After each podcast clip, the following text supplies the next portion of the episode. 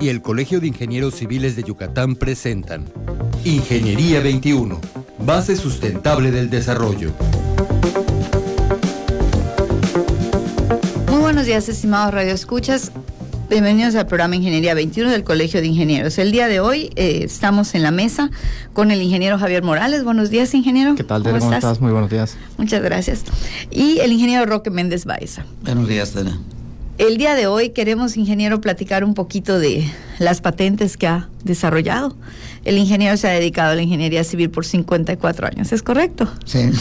Y bueno, yo desde hace varios años he sabido de, de lo que usted hace en cuanto a estructuras, básicamente. ¿Nos podría platicar, ingeniero? Sí. Si la, quiere empezar por la primera o por la tercera, sí, no, por, la, la por la primera, por, podrían ser por la primera, ¿verdad? Este. Pues yo, como siempre, me dediqué al, al cálculo, al diseño estructural, al concreto, siempre tuve mucha afición a eso. Tuve plantas de concreto pentesado. De hecho, hasta ahora tengo una pequeña allá en Valladolid. Pues siempre tiene uno la inquietud de ir mejorando, buscando nuevas formas, ¿verdad? No todo tiene que ser igual siempre con la preocupación de, de hacer las cosas relativamente más fáciles, claro. aportar algo.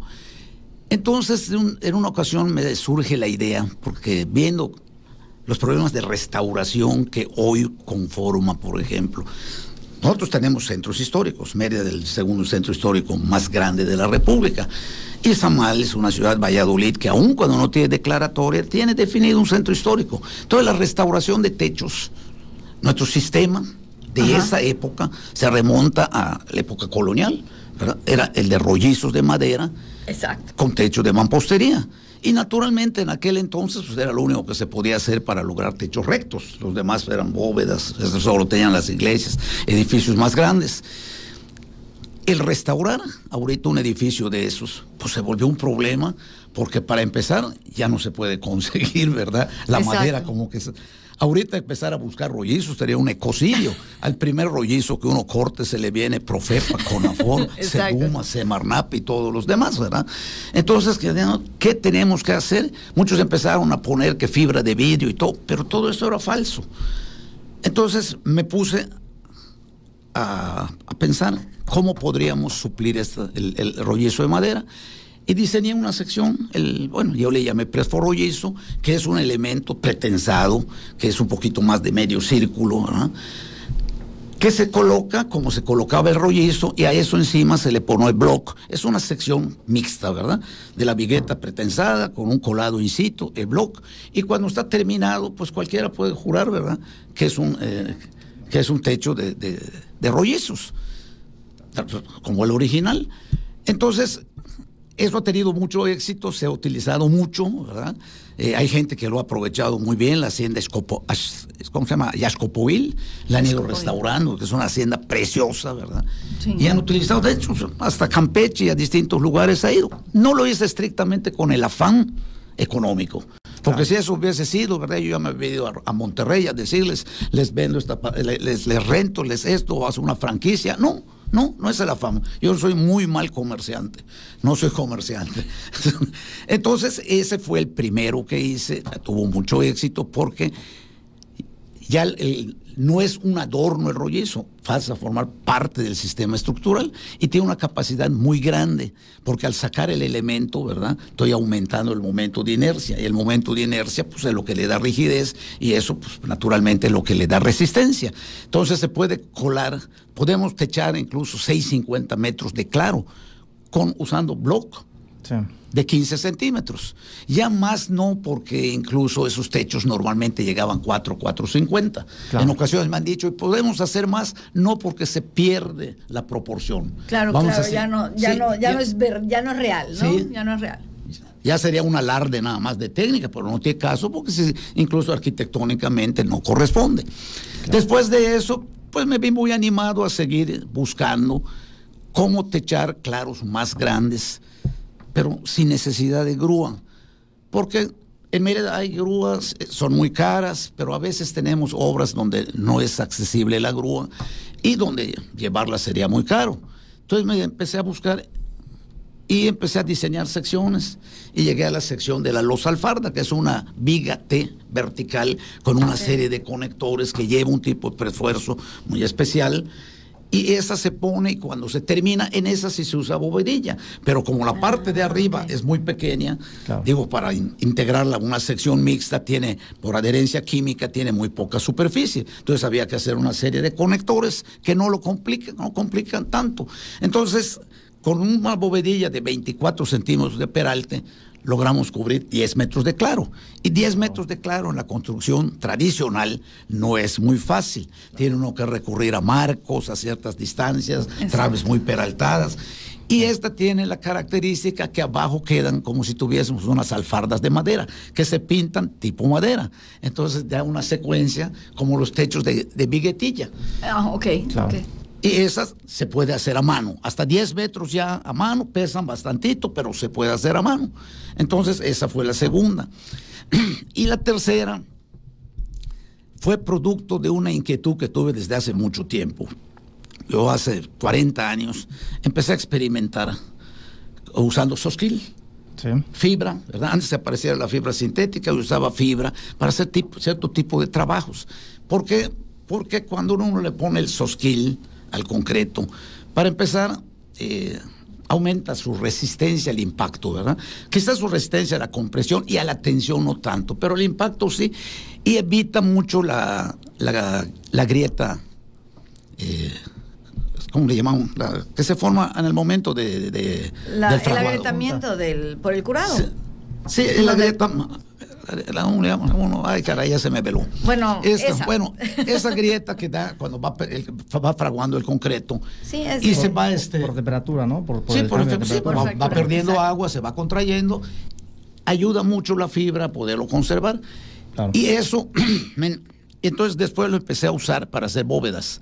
Entonces yo le llamo ferro sosquil cemento, porque a la hora de utilizar el ferro cemento uso la malla, ¿no? Y la matriz, en lugar de utilizar nada más el mortero de cemento arena, yo le pongo fibra. ¿Qué es lo que sucede?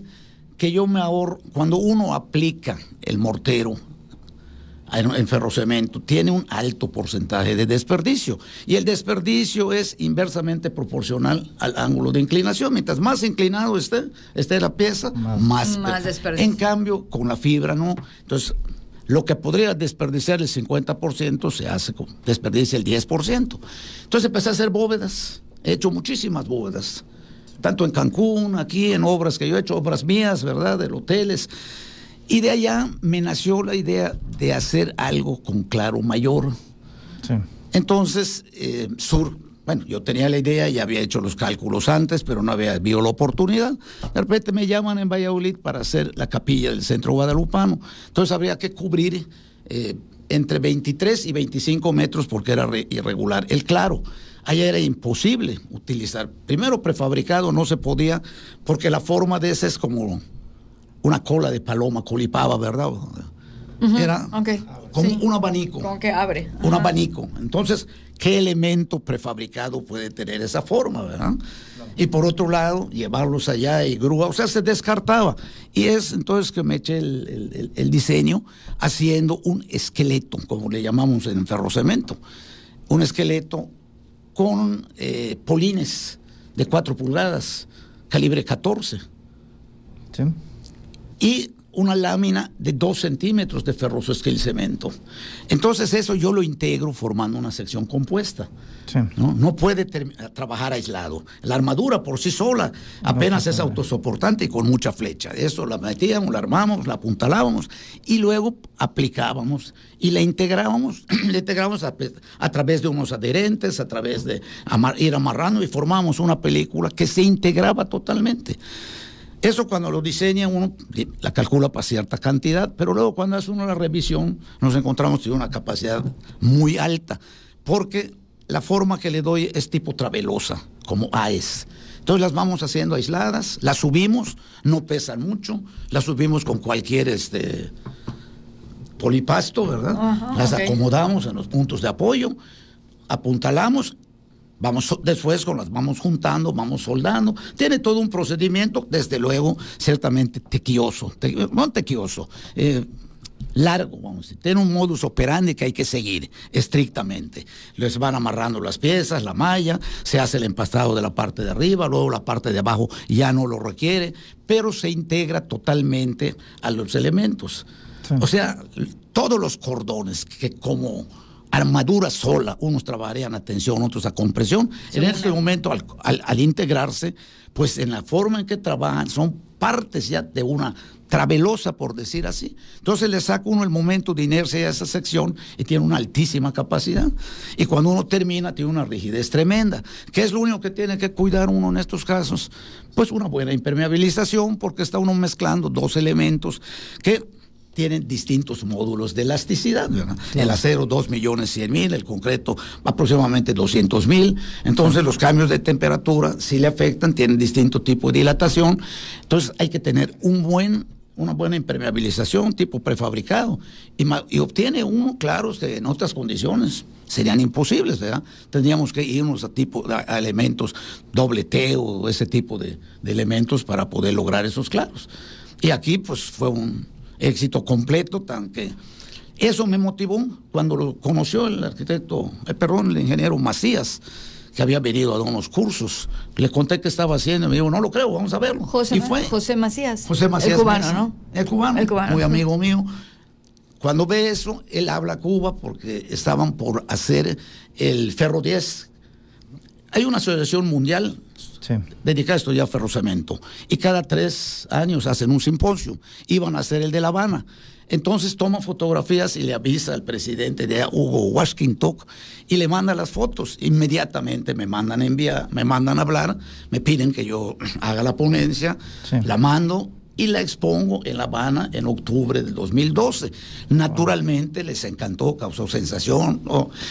A mí me invitan posteriormente al, en 2015 fue en Alemania, no pude ir por cuestiones de trabajo. Pero en el 2018 volví a asistir y este fue en Belo Horizonte, Ferro, Ferro 12. El Ferro 13 va a ser el 21 en Lyon, en Francia. Entonces hay un grupo grande y bueno, yo sin querer, de repente ya me vi integrado a eso, ¿verdad? A mí me invitan, me invitaron a formar parte de los comités, pero yo no puedo estar viajando porque a cada rato para empezar, yo no estoy en un centro de investigación, no estoy en una escuela o en el CICI o algo, ¿verdad? Que me paguen para hacer esto. Yo lo hago por afición, pues tengo muchos compromisos de trabajo, me encanta, voy a eso, ¿verdad?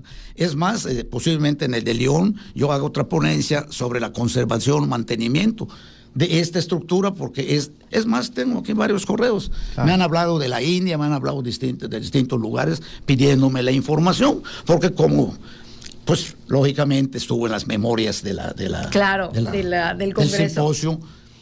Nosotros éramos aproximadamente 150 gentes de 28 países. Entonces allá es donde nos fueron enterando. Y esta, este, este sistema, ¿verdad? Pues de primera instancia no está muy fácil entenderlo. Ahí es donde yo comento que a veces el ingeniero necesita conocer los orígenes de las fórmulas, el tratamiento elástico de las estructuras, para poder hacer las secciones compuestas. Entonces, de allá todos me dicen, en, base a qué esto? En base a esto, la teoría de San Belán, la ecuación general de la barra, ya termina. Su fórmula más simplificada es la fórmula de la escuadrilla, ¿verdad? Entonces, a través de eso, ideo, ideé aquello y lo hice. Yo sabía, bueno, sabía, vamos a decir, la certeza conforme a números y conforme a lógica que funcionaba. Le causó pavor a los padres cuando vieron eso.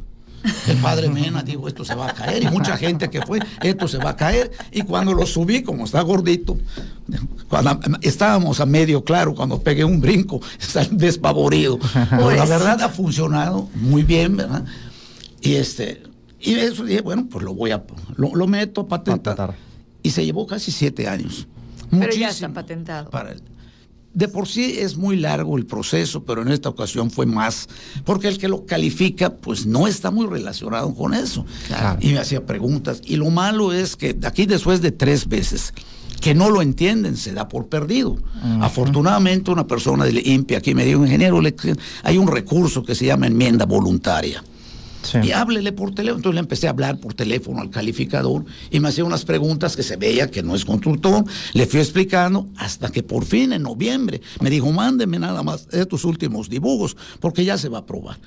Cuando ya recibo la grata noticia, pues que ya me la daban.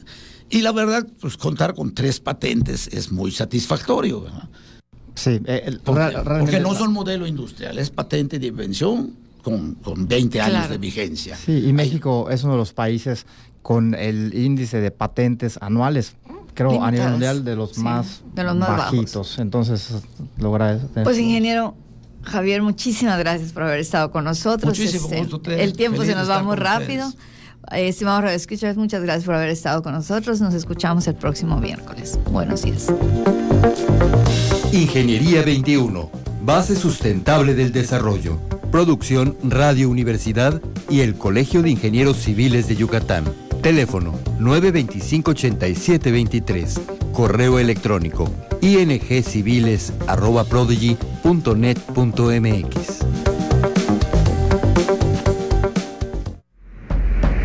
Radio Universidad.